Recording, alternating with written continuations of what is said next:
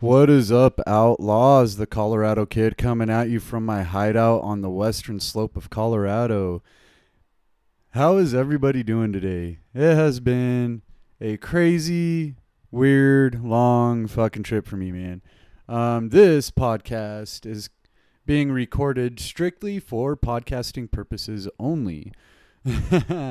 so, uh, basically, what that means is all my previous podcasts, I have taken the audio from my YouTube videos and I have uh, uploaded it to Audacity, well, opened it in Audacity, and then exported it as an MP3, and then I uploaded it as a podcast, uh, which I do mention in the descriptions of my podcast, uh, some of them. Uh, I need to make sure I do that every time, but it's a podcast. Anyway, uh, this podcast I am not recording for YouTube. I am not on video at all, so that way I can better focus my thoughts on what I am talking about. Um, anyhow, I am sitting here in my office in my hideout. I just got done drafting up a handful of items, about 15 items. Uh, just got to take the pictures of them and then upload the pictures, and they're good to go for to sell stuff on eBay.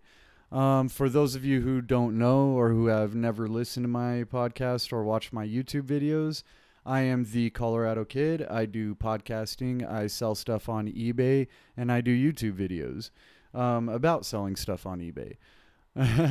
so that is who I am basically. Um, I've been grinding hardcore for quite a while now.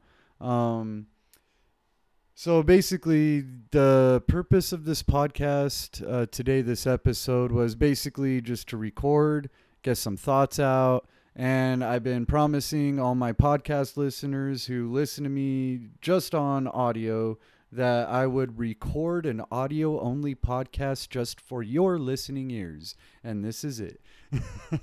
so thank you guys for listening. I appreciate all of you guys who listen to me and participate and interact in my content. Um, to be honest with you, it really blows me away. um, I'm surprised when I started putting out content. You know, I was like, you know, nobody's gonna watch it, nobody is gonna care, nobody's gonna like me, but I'm gonna put it out there so that way it's out there, and if anybody gets any value from it, then that'll make me happy. You know, that's all I want is for people to get some value out of what I have to say or share. But um, you know, it's crazy when I first started this because I didn't think people would watch me. I didn't think people would participate, and it's crazy. Like on my YouTube, I just uploaded on Monday what sold on eBay week 17. Uh, every Monday, I do a weekly what sold on eBay video, and it has 114 views already uh, in just three days. And all my other videos, I have like 42, 58, 79, 30, 37, 59 views, 39 views. You know, the top viewed video I have right now is what sold on eBay week seven. That has 168 views. What sold week five is 141 views. Like it's crazy. I you know, I went from 25 subscribers when I first started. It was like 22, 23, 25, something like that. Uh, now I'm at 125.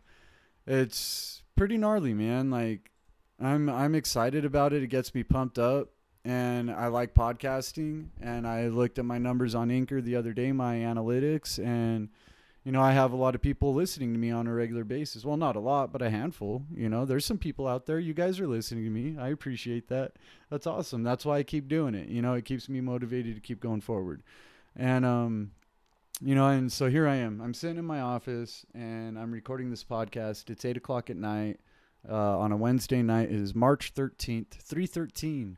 19. Oh, it's all odd odd number day. It's an odd number day. Whew. Okay. So, I really didn't have a topic um, to talk about when I uh, hit the record button. I was just uh, I was sitting here. I was drafting up some listings to put up on eBay. I was listening to the Joe Rogan podcast, uh, his re- most recent one. I forget who the guy's name is really good conversation about Hunter S. Thompson. This guy wrote a book about him. Timothy Denevi. Dine- I, I don't know if I said that right. Uh, he wrote a book about Hunter S. Thompson. Sounds like a really interesting book. Dude is really knowledgeable about Hunter S. And Hunter S. Thompson was just a cool dude. I'm a big fan. I love him. um, but once I got done drafting, I was like, all right, I don't have anything in the office. Well, I do. I have dozens of stuff. My desk is littered with stuff, but I'm bundling that stuff together so they're not ready to list yet. And I mean, I suppose I could go out there and grab some more items out in the warehouse, but I was like, you know, I'm going to record a podcast. I'm going to shift gears and do a different task. Um, you know, if you do the same task over and over and over again, you'll eventually get burned out and you'll get tired of it and you'll not want to do it. So here I am recording a podcast.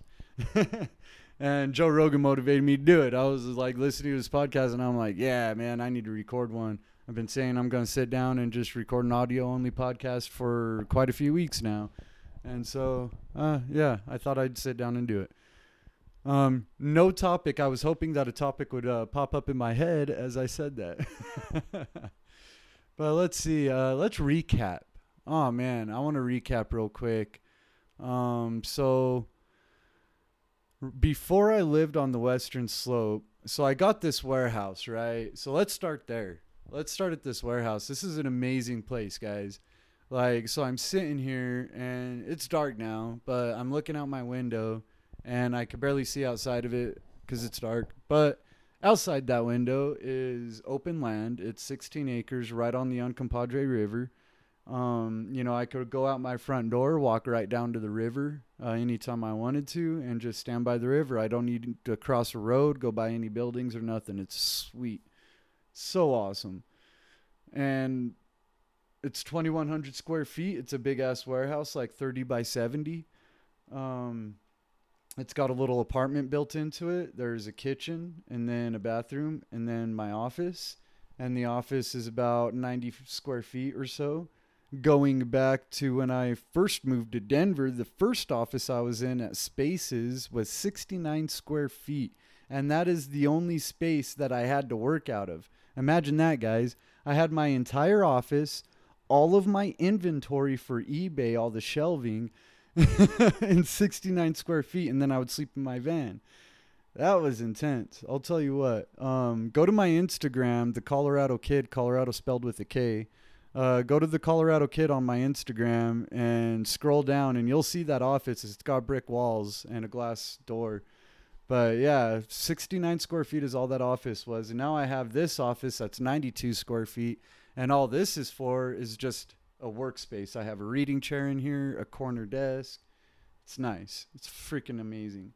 Not only that, but I have my own bathroom, my own kitchen. I have an open loft uh, upstairs with uh, my bedroom upstairs. And then on the other side of the staircase, I have a podcast recording room, which I will use down the road. Right now, I'm just recording in my office because it's nice and warm in here. but down the road, I'll, uh, you know, move up there and I'll record all my podcast up in that room. I'm going to call it the green room. I was like, what can I use this room for? Because it's not very functional to like do stuff in if you need to stand up all the time like if you got to stand up and down like because the, the ceiling is really short. Like i got to tilt my head it's like a couple inches shorter than i am and i'm like six foot tall. But i was like you know what? Like coming in here with a couple of chairs and a small table and some microphones when you sit down it's nice and cozy. It's a small cozy little room big enough for like three or four people to sit down in and have a conversation. So that's what i'm going to use that room for down the road and then next to that room is a storage room, and then a balcony kind of comes off of that. And then I have like, aside from all that, I have all this warehouse space. It's awesome. Like I'm so grateful to be here. It took a lot of freaking work, man, and a lot of uncertainty, a lot of risk. I mean, I can't even stress how much risk I took. I mean, shh. so let's let's go down the road that led me here. Let's go back oh, how far back should I go? oh man, so like one of the first businesses I started was New Leaf Fudge Company. Let's start there. 2014. About this time in 2014, uh, I moved. So full disclosure, in March on March 16th of 2014, I was released from prison. I went to prison on burglary charges and I did my time and it saved my life. I'm thankful for it. I am super thankful for that experience because I focused on mind, body, and spirit for a year and really worked on that. I learned a lot about fitness. I learned a lot about nutrition. I learned a lot about weightlifting, yoga, uh, working out. I learned a lot about meditation. I learned a lot about uh, spirituality. I read a lot about um, Buddhism, Hinduism, um, uh, Muslim, you know, the their religion, Islam. Um, I read a lot about Christianity and other different studies, many different studies. I just I researched the heck out of it. I wanted to get my mind, body, and soul right, and um, I worked a lot on that. And then I studied for a good two years just on business and a few other subjects, but business, entrepreneurship, a lot of things. But here in a few days will be five years uh, since I've been out. And so, since that five years, uh, when I first got out, I moved in uh, to my mom's apartment uh, in Colorado Springs. And I was like, you know, I sold fudge when I was in prison. I, I made fudge in the microwave. I made this candy. I made it really good, and I sold it so that way I could make some money. And so I thought to myself, New Leaf Fudge Company, turn over a new leaf. I'll make this fudge. I'll sell it. Well, after months of studying how to do a food business, starting a food business, and executing that food business while working a full time job, it, it, it, was a lot. And I learned that I did not enjoy doing that work, like making the fudge in mass and sell, trying to sell it to the public was really difficult.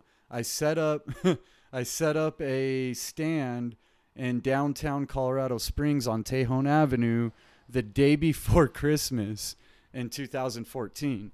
And that's how long it actually took me to start a bit the fudge business. I think I actually started it more towards like April or May is when I made the decision to actually start the business because I was still kind of uh, tossing around the idea of like, or ideas of what to do.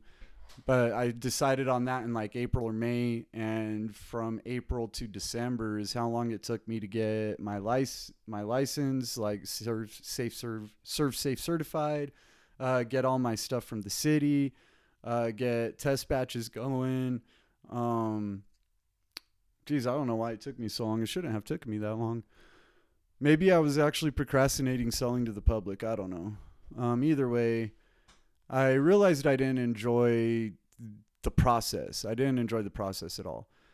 So I moved. I was like, you know, I'm going to get out of the city. I'm going to move out to the country. I really I studied a lot about living off grid when I was locked up, a lot of like building out of cob houses, building uh, living natural, living organic, growing food, uh, living off grid, you know, being a homesteader. And I was like, you know, I'm going to go do that. I have six acres of land in southeast Colorado. I'm going to go try and do that. So I moved out there and lived off grid in 2015 for like the spring and summer.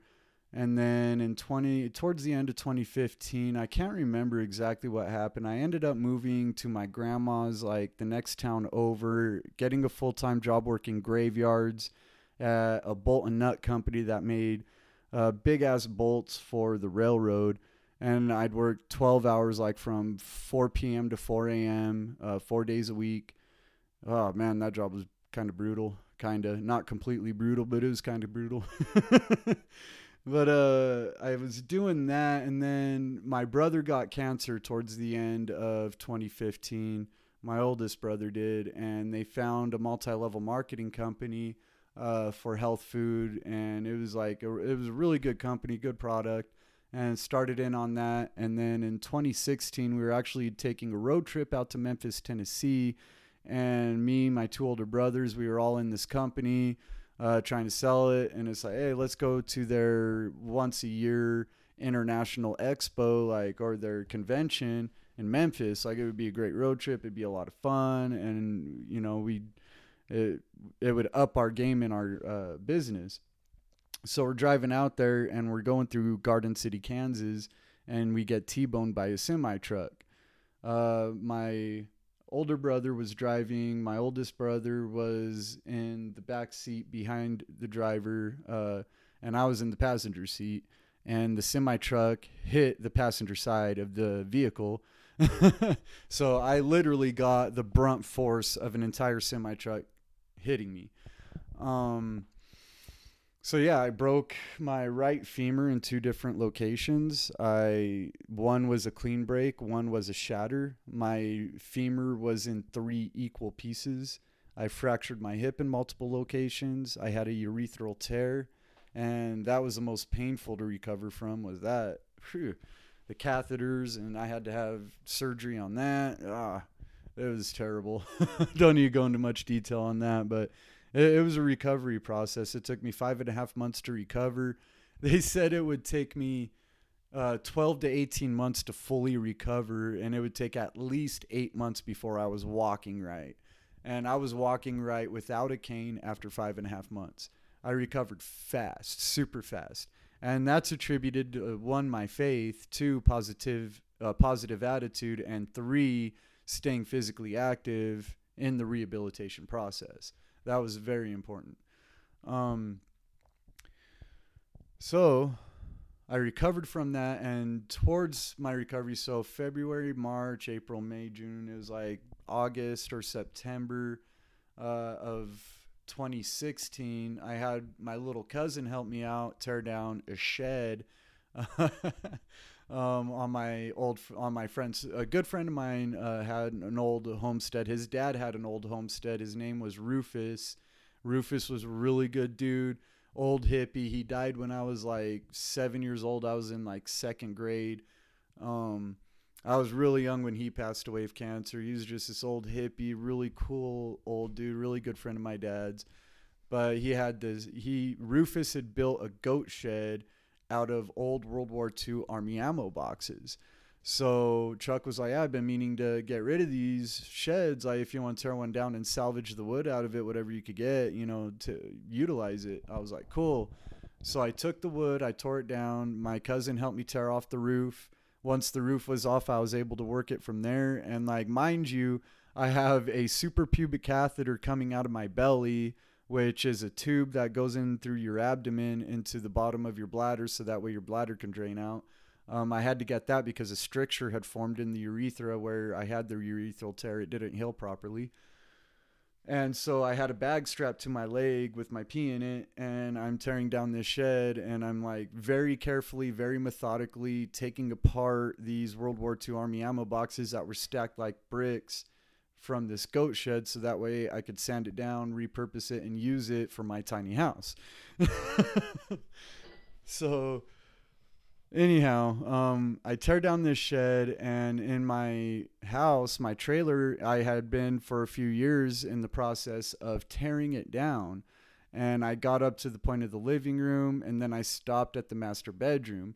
And so I took the master bedroom uh, I converted that. I took out the the closet and the built-in dresser, and stripped out the walls, the insulation, and I put up new insulation. I put up the wood. I sanded down all the pieces and put up the wood for the um, uh, the army ammo boxes. I use those for the wood uh, walls. I salvaged a hardwood floor out of an old house that had been exposed to the weather and laid down the floor. Um, I put in a little kitchenette in the bay window. I redid. I tore out all of the bathroom, and I put in a horse trough uh, water tub for a bathtub. Made that into a bathtub. I had a composting toilet, and I started living off grid again. And uh, what was that? The end of 2016. It was like October, September, or October is about when I finished it. So like through August August, September, and October, I think, is roughly, and I think I started it in July, if I'm not mistaken, but I can't remember clearly. Um, it was a tumultuous year, but I started living there uh, towards the end of 16. And so, yeah, I, I know I was there in October and then my oldest brother uh, his cancer came back on him. It, it was gone at the end of 2015 the beginning of 2016 he had beat cancer and it came back on him sometime in 2016 and uh, he passed away from that uh, december 21st of 2016 uh, the winter solstice is when he passed away. And so after that you know i I was off grid for a few months, living uh, off grid in the wintertime. I'm chopping wood. I got a wood burning stove in my tiny house, and I'm just basically I'm just living off grid. Like I don't, I I do a little bit of work on the land, but in the wintertime, there's really not a whole lot you can do. You can't dig, you can't, you know, you could cut the weeds down and mitigate weeds, which is mostly what I did. And they just come back the next year. It's it's a vicious, vicious cycle when it comes to those damn weeds, especially out there. It's anyway, it's retarded. Uh, so shortly after my brother passed away, I watched the movie War Dogs, and that movie kind of changed my life. Uh, honestly, it did change my life drastically. it's crazy that a movie would do that. Like most people would watch that movie and be like, "Oh, that was a good movie, fun times." Haha, crazy. But I watched that movie and I was like, "No fucking way, this is crazy." I was like, "These two fucking kids, big ass fucking potheads." are fucking selling guns and they're not even selling guns they're brokering contracts to the government. That's all these kids did was broker deals. They were brokers. You know they would see a contract they would find a supplier they would get a quote from the supplier mark it up like 20% and freaking sell it to the government. Win the contract and then they were they were just facilitators as brokers i was like holy crap man that is that's brilliant I mean, they fucked up because they bought Chinese ammo and sold it to the government. and sometimes you do have to buy it yourself and then sell it to the government, you know, which is what they did in that case. Uh, well, not smart at all. Um, but anyhow, I, I started looking into it and I was like, this is legitimate. This actually happened. How did I never not hear this story back in 07, 08? I never heard this story. Like, and that was in 07, 08. That was like 10 years ago, you know, to 12 years ago.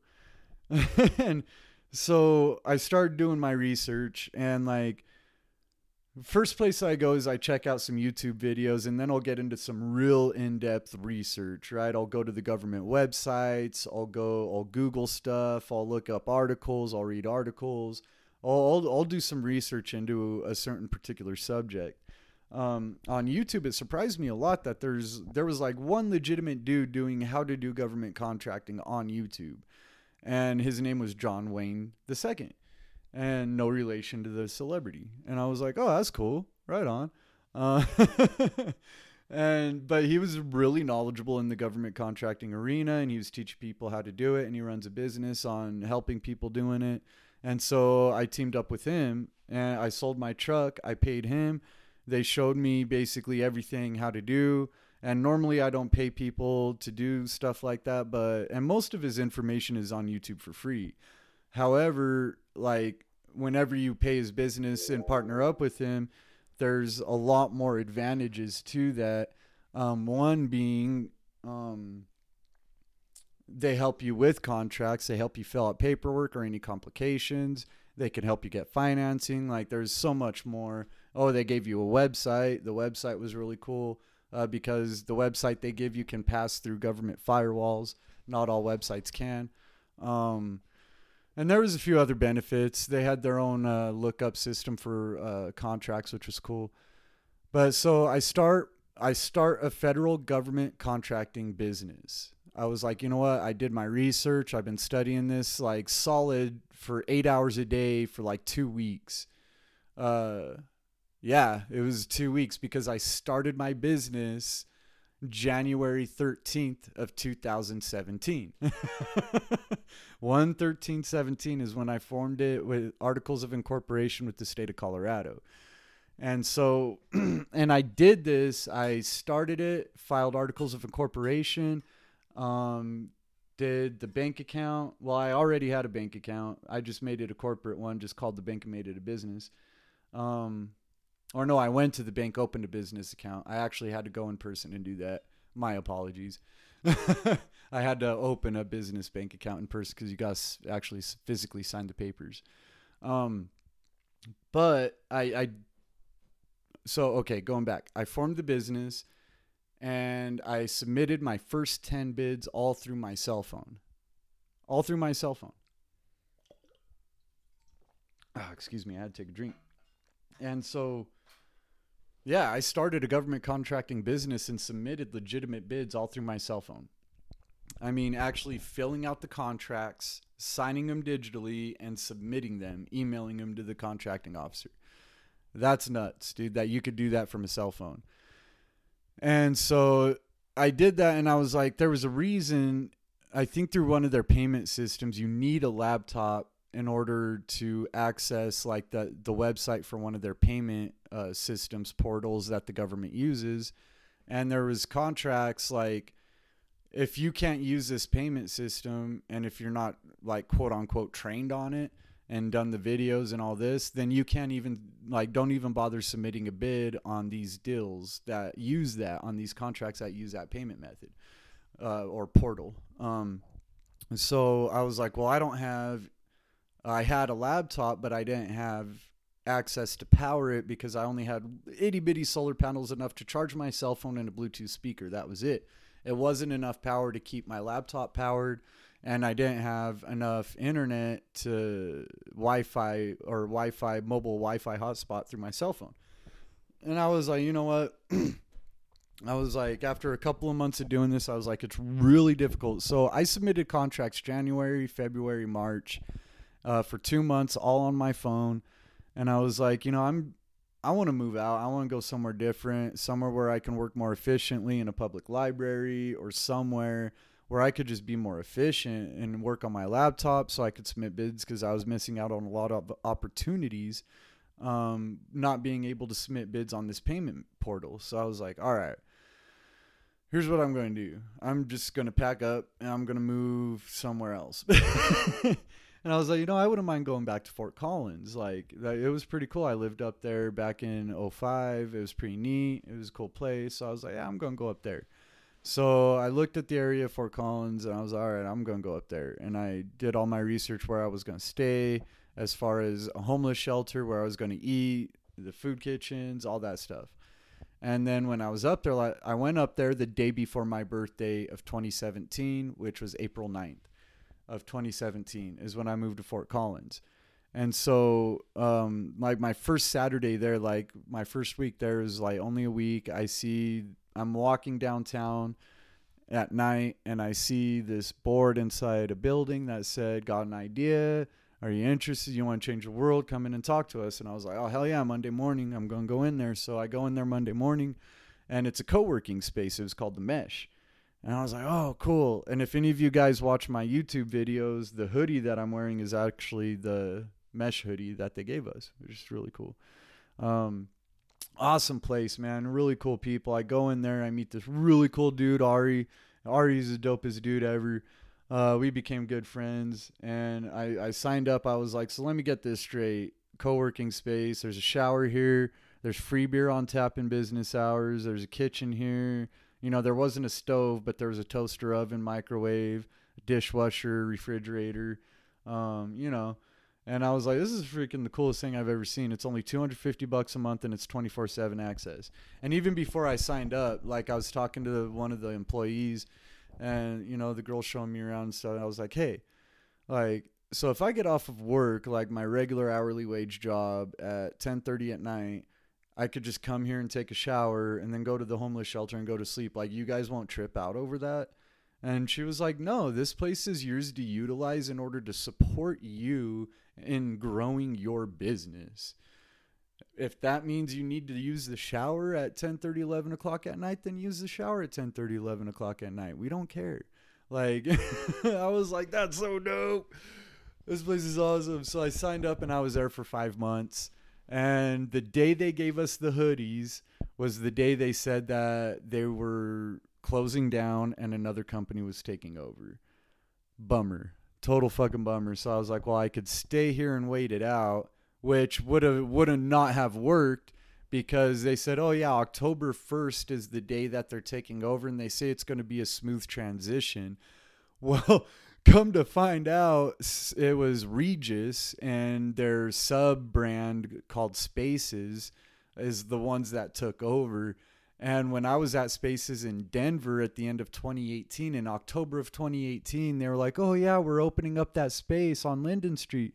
Because I was telling somebody at Spaces, uh, oh, yeah, I, I was up in Fort Collins at a co working space in Old Town up there. And they're like, on Linden Street? And I was like, yeah. And they're like, was it the mesh? And I was like, yeah, the mesh. I'm wearing the hoodie. And they're like, oh, yeah, that's the space. Uh, Spaces has that space now. And I was like, they're like, we're just opening it up. You should come to the grand opening in a week or two.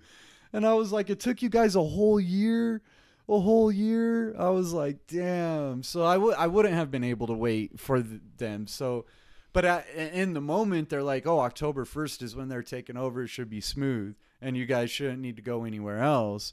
And I was like, well, I could do that, or I could invest my money, relocate to a warm weather environment because, mind you, I was at the homeless shelter April to, at the end of May.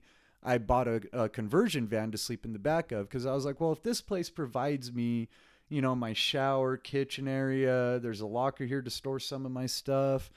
Uh, all I need is a place to sleep. I'm outside all day anyway. I'm working all day anyway. So I just need a place to sleep. Like, screw getting a place to rent. I'm just going to get a conversion van. So I got the conversion van and started sleeping in the back of my conversion van. And so I did that from the end of May, June, July, August until September, which uh, on Labor Day is when I, it was actually on Labor Day. It was like four o'clock in the afternoon. I was like, screw it. I, you know, visited friends and family. I was in La Junta, Colorado, and I drove from La Junta down to Trinidad, from Trinidad down to Albuquerque, and then Albuquerque through what was it Flagstaff and then California. And that whole that whole road trip was a trip in and of itself. But so I go out to California to Santa Barbara. It was really neat. Uh, there was a, an impact hub out there, and the impact hub was amazing. The guy who owned it was amazing out there. Um, I forget his name. I feel bad about it now because he was a really good dude um, really good people that worked there, really good people that uh, worked at the co-working space itself, as well as the people that like worked out of the co-working space, if that makes any sense. Anyway, a lot of good people there. Uh, I was like two blocks from the beach. I was, uh, it was a lot of fun, man. I missed it. I missed it a lot. Um, 2017, the fires came in. It was December and the fires were encroaching on Montecito, the Thomas fire. I watched that uh, coming up on Santa Barbara, and I was like, "Oh man, dude, if I lose my van to this fire, if we have to evacuate, and my van runs like shit, so it's not like I can drive very far." And I was I was freaked out about that, and at the same time, I also discovered Twitch. I was like, "You're telling me I could play video games, broadcast that live, and people watch it?" I was like, that doesn't make sense to me because I'm a gamer. I love to play video games. I fucking hate watching other people play it because I want to tell them what to do. I'm like, no, no, no, no, no, no, don't go over there. No, no, don't do that. And that's the way I've been since I was a little kid. I mean, I'm better now as an adult. Like, I could sit there, somebody playing a game, and just let them play. I was really bad as a kid, but uh, yeah, it didn't make sense to me as as a person. I'm like, I I would not watch somebody play video games, let alone pay to watch them play. Um, but a lot of people do. They get a lot of enjoyment out of it. They get a lot of entertainment out of it, and more power to them. That's cool. Right on. I was like, yeah. So I started broadcasting on Twitch while in California. I started it like end of November and December of 2017, I want to say, and that's when I formed the Colorado Kid brand and I was like, I'm gonna form this brand because I was anticipating. I was like, oh, Red Dead Redemption Two is coming out in like a couple months, and at that time, the release date was a couple months away. but I was like, uh, or a year away? Was it a year away? I can't remember exactly. But I was like, you know, I want to create a name that would reflect Red Dead Redemption because when that comes out um, I want I'm gonna just play that game and that's it. I'm just gonna live in that game when I play. It's just gonna be that game and that's it because I love Old West. I'm freaking super excited about the game. And I was like, I want an Old West outlaw. I was like, yeah, I've been an outlaw. I'm still an outlaw to society's standards, a rebel, outlaw kind of attitude. So I was like, yeah, the Colorado Kid, which is like the Sundance Kid, Billy the Kid kind of attitude or uh, mindset thinking that I thought of when I thought of the Colorado Kid. So that's when I originally formed this brand was to broadcast on Twitch. And so I was doing really good, uh, got a, a, good handful of followers. And uh, my mom was like, you know, just keep in mind, she was like, you know, you're doing really good and I'd like to see you succeed. So keep in mind, like, if you want to come back and live here, and focus solely on doing this full time, you can do that.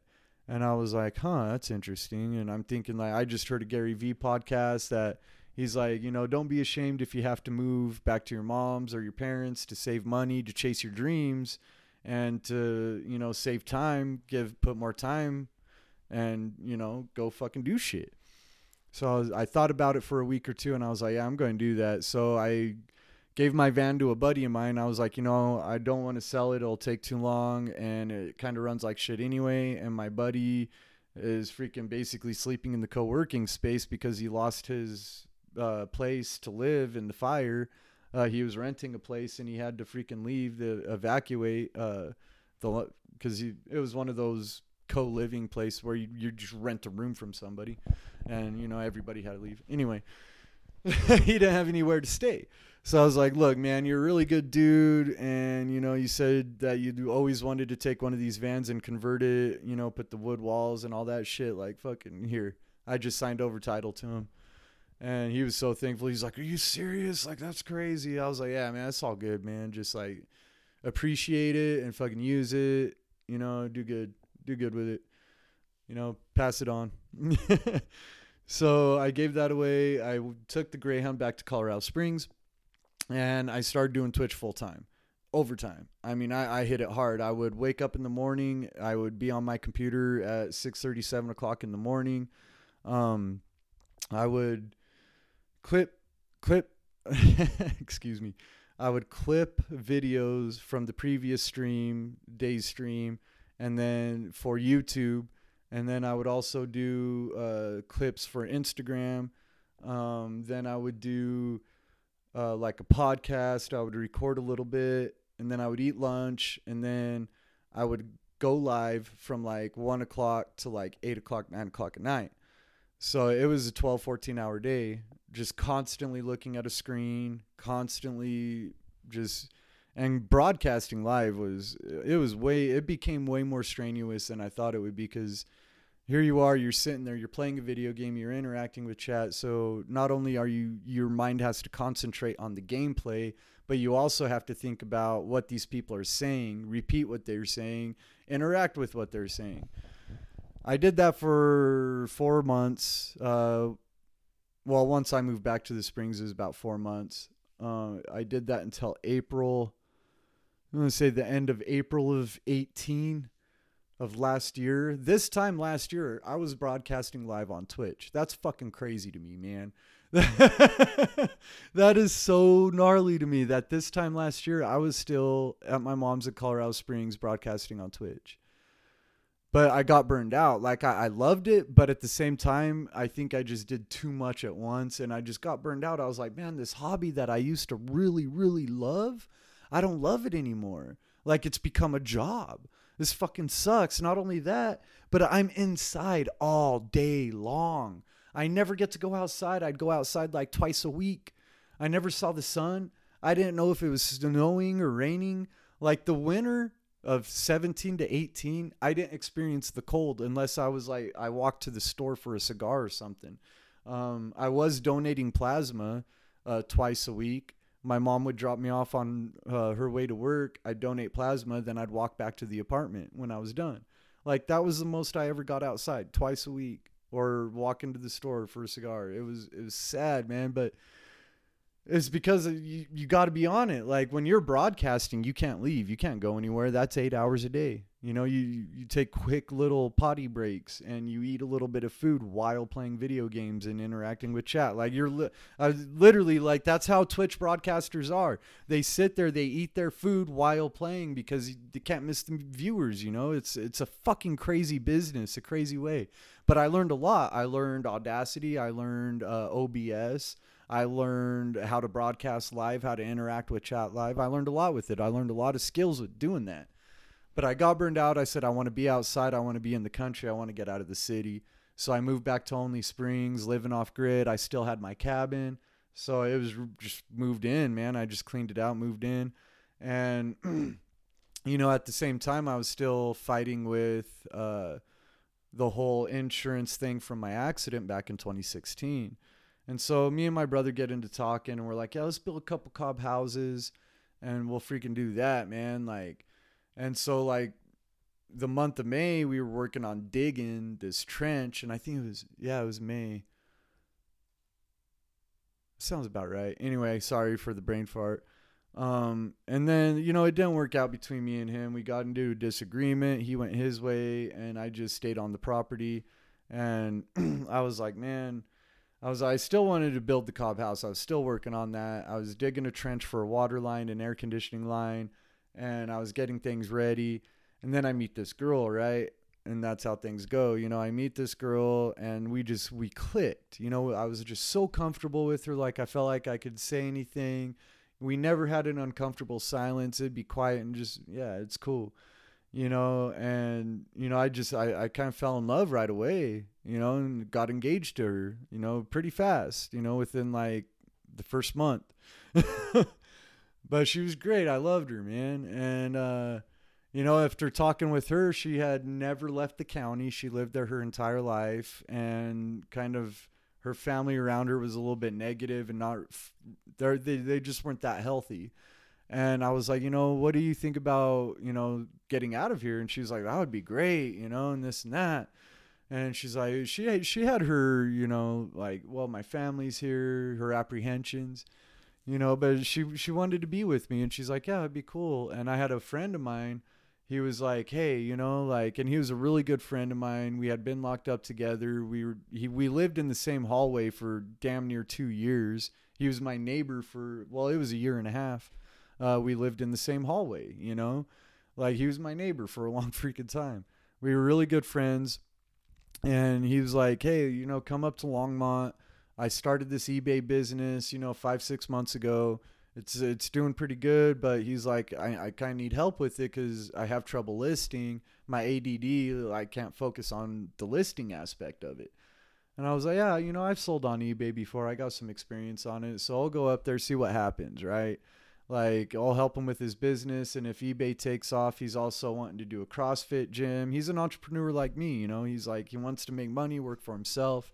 And I was like, yeah, dude, if we could work together and uh, to accomplish a common end, then we could both make a lot of money. And so I talked to her and she was like, "Yeah, that sounds cool." And I already had my truck because I was working on my place and um or no, I didn't wait, how did the timeline go? I'm trying to get timeline right. Um, I got my settlement is what happened, and once I got my settlement, I got the truck. I fixed the truck, and then we decided to move to Longmont. And before I moved up there, I bought an RV, and that RV was really cool. I was like, hey, we could live in this RV, and it'd be like van life, but this is way nicer than van life. It had a king size bed in it Everything worked, low mileage. It was a big ass 28 foot RV. I was like, it's a tiny house. You know, it's a tiny house. It, it worked great. And we had a place to park it with, you know, water could go right to it. We'd fill up the tanks. We had electricity. We'd just plug into the electric. It was great. You know, it was, it was comfortable living. Um, after we moved up to Longmont August 8th of 2018 and after 10 days she just freaked out, flipped out. She, I don't know. She started yelling. Like we had been having like little arguments, little tiffs and taps over little shit, you know. And it, like, what are we gonna eat? Like, well, let's just cook some food. It doesn't fucking matter.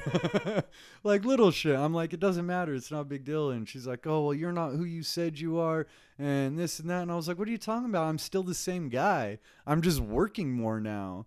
Like because out there in the country there was nothing to do except fix my truck.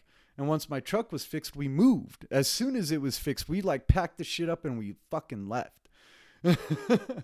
and freaking then when I got up there, I was working, you know, 10, 12 hours a day. I was doing shit. And she's like, oh, uh, she was just frustrated. She couldn't find a job, even though she only put in like three or four job applications over that week. Like, come on, you can't get a job doing that. But I think she was just being self-destructive. You know, I've been self-destructive in my past, and I kind of recognized that in retrospect. I, but it hurt me, you know. Like she just freaked out, packed her shit, called her family to come pick her up. They came and picked her up, and she went home. And I was just like, fuck it, fine. If you really loved me, you would have toughed it out. You would have worked it out. You would have fucking done something. So I'm not gonna chase after you. Bye. Have a nice have a nice life. moving forward. You know, that was August 18th.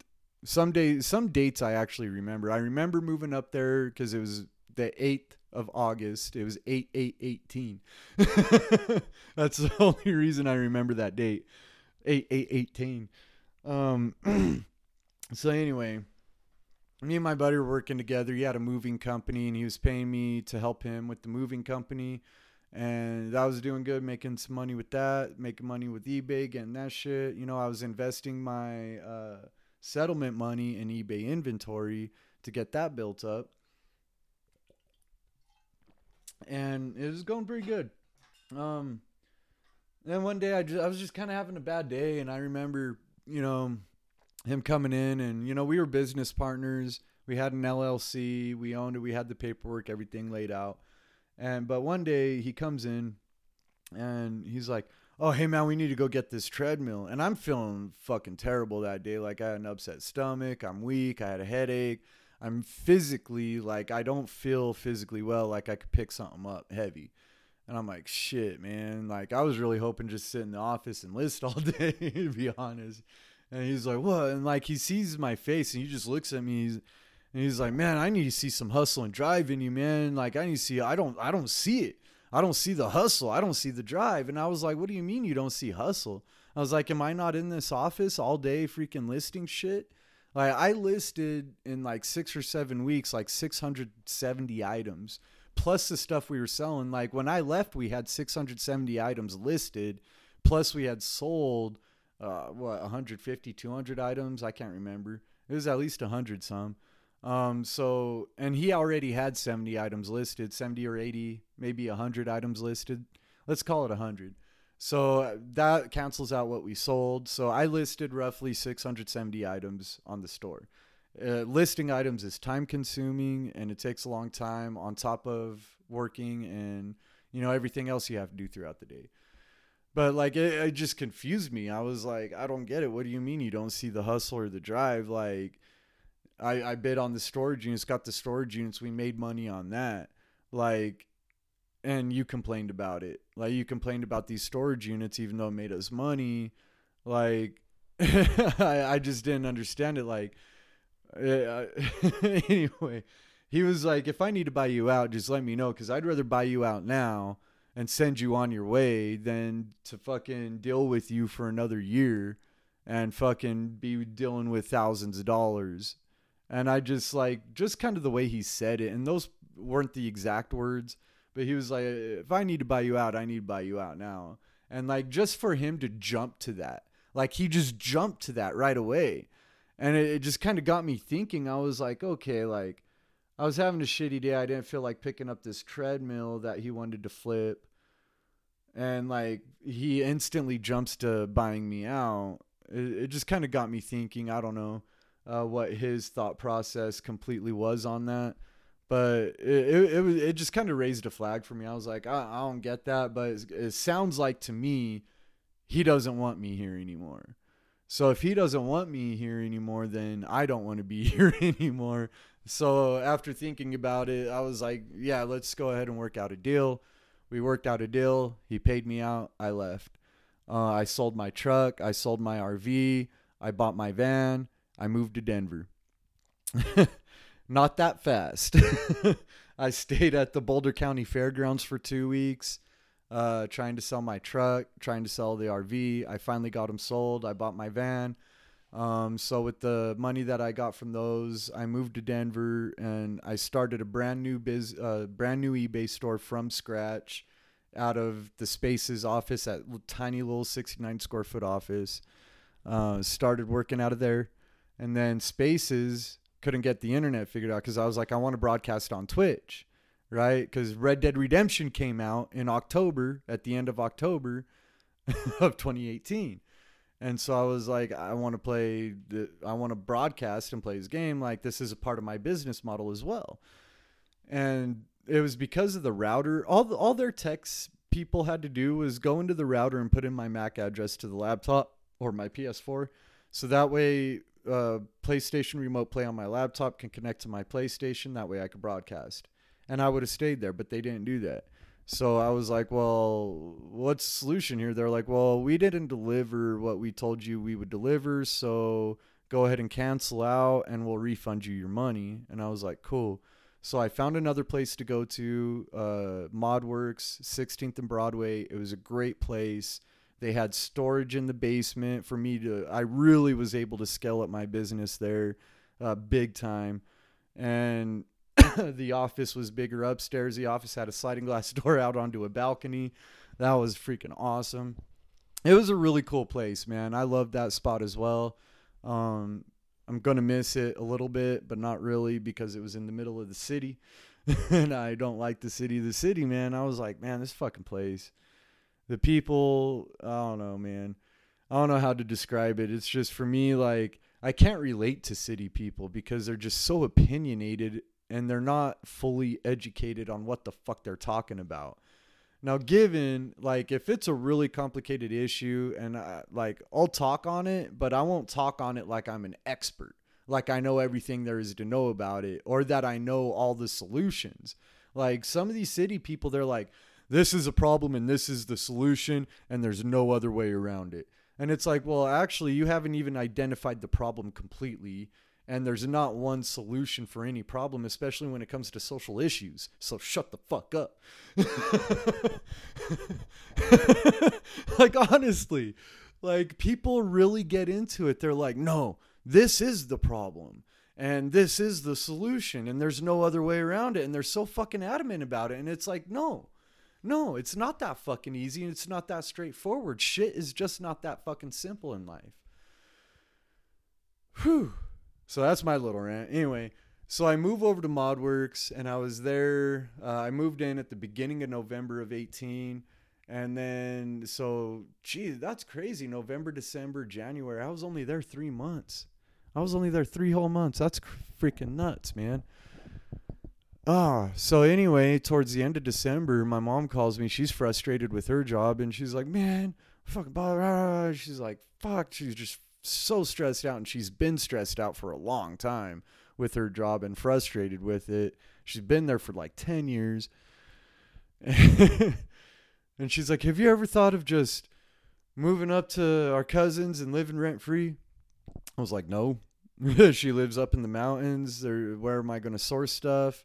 How am I going to ship? Like, there's a post office there, but where's the nearest FedEx store? Like, but the next morning it got me thinking, like, would it be possible to move up there?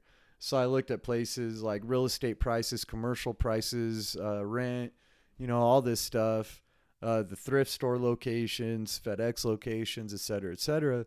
And I found, you know, I was like, I found this place in Montrose in Craigslist on Craigslist, and it was fucking badass. I was like, holy shit, it's right on the river. It's right outside of town. So I'm not in town, but town is just a mile away. So if I need amenities, like fast food or grocery store or beer or whatever the fuck. It's all right there. But I'm still but I'm still out in the country. The, this is on 16 acres of land. I have one neighbor like a football field away. There's some houses across the river which is like 3 football fields away. you know? Uh, it, so it's like and coming into this place is a real blessing, man. And eventually got up here like and that was a whole process man. I could do a whole podcast probably on just the story of just getting here. Um, but the bottom line is is i'm here. It's expensive as shit and it's stressing me out but i'm here and i have a place to work a place to record and a place to live cook food. I mean that is just so luxurious i haven't had my own kitchen in forever you know, I mean, even living off grid, I had my own kitchen, sure, but I'm off grid. I don't have refrigeration. Like everything has to be dry storage. You're limited so much on what you can have. You're limited on how much you can cook, how much you can eat. If you eat and you still have leftovers, but you can't eat anymore because you're fucking fat, you're like just sitting there. You're like, oh, I can't fucking move, but I have all this food and I can't refrigerate it. Fuck. and it's it's hard because sometimes you do overcook and you got to cook just the right amount. But when you open a can of green beans, and then you fucking open a can of like chicken, and then you have some noodles and then some sauce, just making basic fucking spaghetti with chicken, like you're gonna have leftovers. You can't eat all of that. so, yeah, having my own kitchen is nice. Fuck, dude, so nice. a bedroom, like the bedroom is as big as my van.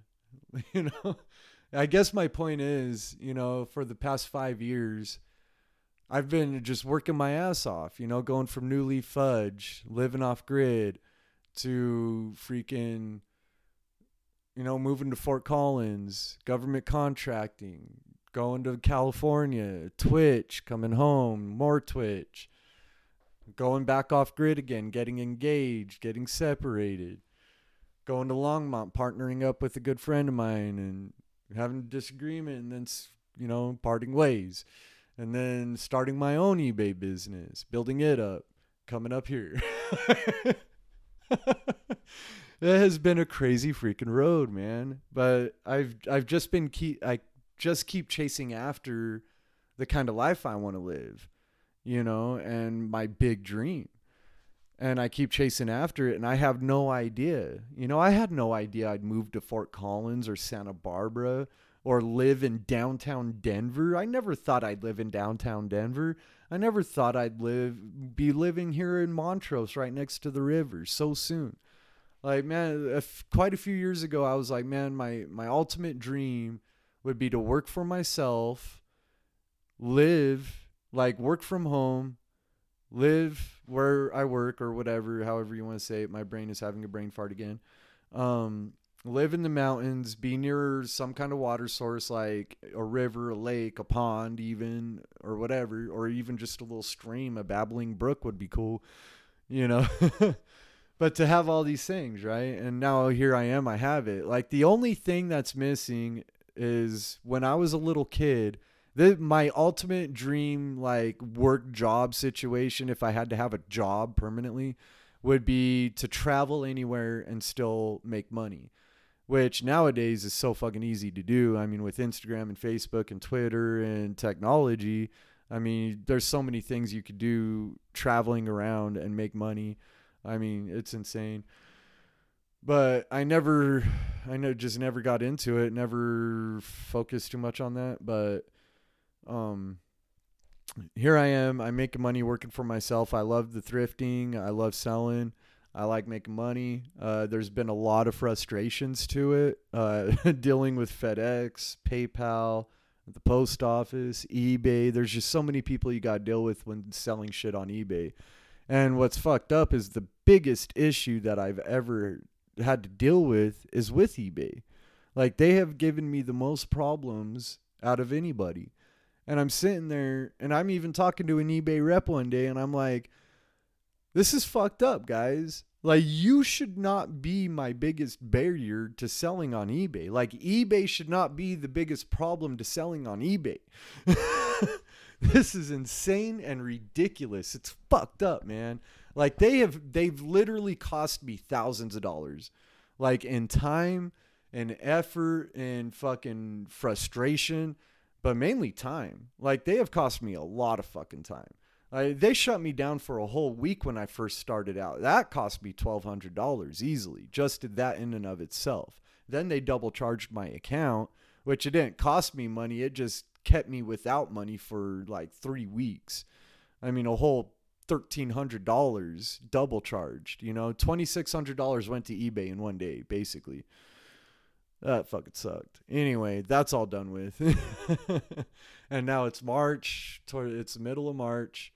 Uh, I've been working a full time job as a cook. That's been frustrating and stressful as shit. I fucking hate working in a kitchen. I don't know why I fucking took this job. It, I got it like my first week living up here. It was quick. It was money in pocket, paid every week. I was like, fuck it, I'll take it. I'll do it. Suck it up. Do what you gotta do. I failed to realize how much mental energy it takes to work as a line cook, how much physical energy it takes by the time you get home, you're fucking cashed out. You don't want to do shit. You're like, fuck the world, man. Fuck you people. but it's like you still have work to do. Still got to do the work, you know? You got to put it in.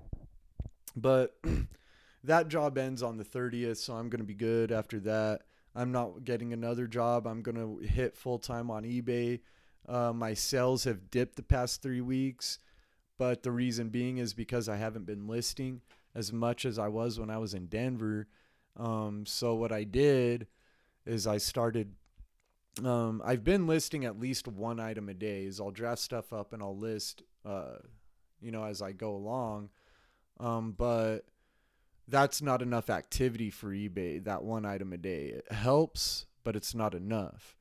So on Monday, uh, March 11th, I started listing stuff, and I started listing a bunch of stuff. So I'm looking at it right now. I did $218 in sales on March 11th. Just the day before on the 10th, let me go back. I'm on the site right now, $22. So that's a huge jump. Like a freaking huge jump. Um and then let's see what did I do yesterday, the 12th. I'm just adjusting the dates on the calendar in my sales part. On the 12th I did $86 which is pretty good. If you're if you're doing about a hundred dollars in sales a day, you know it's pretty good. Um, and then today, the thirteenth, I did another eighty-seven dollars. So from Monday till today is three hundred ninety-two dollars seventy-eight cents. So listing every day a bunch of shit, like a hundred to two hundred dollars worth of shit every day, is basically what it takes to keep that activity and sales up to have a thousand dollars in sales a week, you know.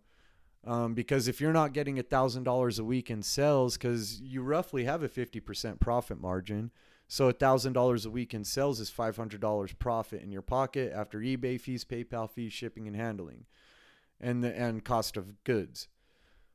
Um, so five hundred a week is only two thousand a month. So if your bills are under two thousand dollars a month, everything, you're doing good. you're doing pretty good because there's a lot of people out there that that has more than that, especially if you have a family, you know, wife and kids. You you you got some bills. Um, but doing that get in order to get those sales, it's a full time job, and but you build up your inventory, right? So once that inventory gets built up, I'm sitting right around $17,600 worth of inventory right now. Um, I'm looking at having that up to $100,000 by the end of this year. Moving to Montrose has slowed me down a little bit, but now I'm more established. I'm more organized. I got more of a routine going on. Um, and I have a game plan, more disciplined game plan uh, looking forward. I'm going to be doing YouTube more. I'm going to be doing this podcasting more. Joe Rogan's really uh, fired me up about that, man. His podcast is dope as shit, and I want to be on his podcast. I think we would have an awesome conversation. I want to bring good value to him and his podcast and his listeners. I just want to give them some value, whether they laugh, cry, or hate me. I don't care. as long as I'm bringing some kind of value, some entertainment to them. But uh, that's what I want to bring, you know. And uh, I feel like I can't just tweet Joe Rogan to be on there and he's going to be like, "Oh yeah, come on on." You know, I feel like I have to earn it. I have to earn being on the Joe Rogan show. Like, so that's why that's one of the motivating factors for me to sit down and record this podcast is I feel like I have to earn it and the best way to earn it is to start uh, creating content and you know get on it. Have him ask me to be on the show you know? That would be dope. That would be dope. Get a mo- message from rogan being like hey i want you on my show instead of me asking to be on it. But i'm still gonna ask to be on it. Oh he's a cool dude. He's a really cool dude. I just want to sit and bullshit with him man. That's all. That's all i want. I don't want to get famous off his back or anything off of his hard work uh, that he's done with his podcast I just want to have a conversation with him. Like we don't even need to record it. Joe Rogan, if you're listening to this, we don't even need to record the conversation. I just want to sit down and have a conversation with you. But time is money. Time is very valuable and it's the greatest asset we have. And if we're going to sit down and have a conversation, we might as well fucking record that shit. anyway, I've been recording this for some time. Uh, a really good podcast. Gave you guys a a quick background, a quick summary, very basic summary of the past five years of my life. Oh man, March 16th is five years, and I'm living the dream, guys. It took me five years since I've been out, but I'm living it. It took me 32 years. Actually, I turned 33 in April. Uh, it took me that long to live the dream, but I'm living it. I work for myself. I have this warehouse with an office, a bathroom, a kitchen, freaking a cool ass warehouse out there with a loft and a bedroom upstairs and a podcasting room and storage. And it's out in the country. There's a fucking river. The mount. I'm surrounded by millions and millions of acres of public land. Fuck, man. Can't ask for nothing more than this. I'm so grateful. I am so freaking grateful to be here. Now it's it's time to up the up the ante. It's time to up the ante, get more work done, more podcasts, more videos. I'm stoked, guys. I'm stoked. Fucking stoked. I'm gonna wrap this up. It's nine o'clock. Been about an hour. I, I actually recorded an hour long podcast. That's awesome. I'm stoked about that, man. Um, you know, when I first started it, I didn't know what the hell I was going to talk about, but then I just, uh, yeah, let me tell you a quick background.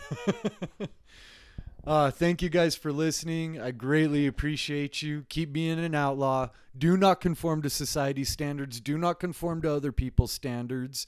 You cannot control what other people think about you or how they perceive you. Fuck them. Be who you want to be. If you want to dress like a Pokemon character every day, you go goddamn right ahead. If you want to dress like Boy George every day, you go right on ahead. All right. If you want to dress like whoever the hell you want to dress like, if you want to act like whoever you want to act like, if you want to walk around talking, acting, looking like Donald Trump, go for it, man. We live in America where you can live and do and live whatever fucking life you want to, man. Fuck the bullshit. Go out and do it. If you want to start an Instagram page about your favorite subject, go out and do it. Just do it. You know, start up that page. You know, go for a walk. Uh, walk backwards if you want. Who gives a fuck, man? Like, as long as you are not infringing on the pursuit of happiness of another person, then be who you want to be, man. What does it matter? It doesn't. Because it doesn't fucking matter. You know, and that applies anywhere in the world. You could go to China, Russia, Africa, live the life you want to live as long as you are not infringing on the pursuit of happiness of another person, causing physical harm or violence on them, preventing them from pursuing uh, their pursuit. You know, don't get in the way. Uh, help somebody along. Put your hand out and help them along. You know, that's what I got to say about that. Thank you guys for listening. I greatly appreciate you. I am the Colorado Kid. Peace.